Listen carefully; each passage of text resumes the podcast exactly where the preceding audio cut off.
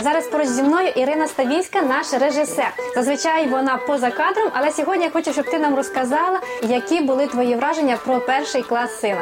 Коли Діма пішов до школи, скільки йому було років? Шість років і три місяці. По багатьом критеріям, ну, по більшості критеріям він підходив. Ну, там буквально деяких питань, можливо, не знав. Але е, найвищим для мене критерієм було те, що він був дуже розумний.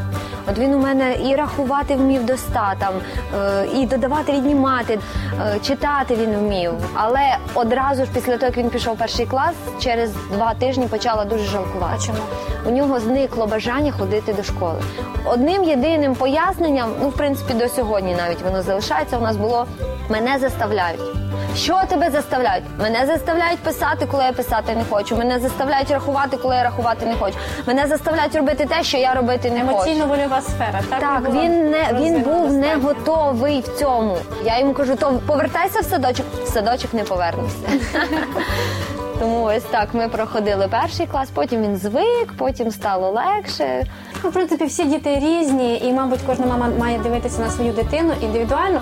Але, друзі, якщо навіть ваша дитина готова практично по всіх критеріях до школи, це не виключає адаптаційного періоду, і те, що вона завжди буде ходити до школи з радістю, зовсім не факт.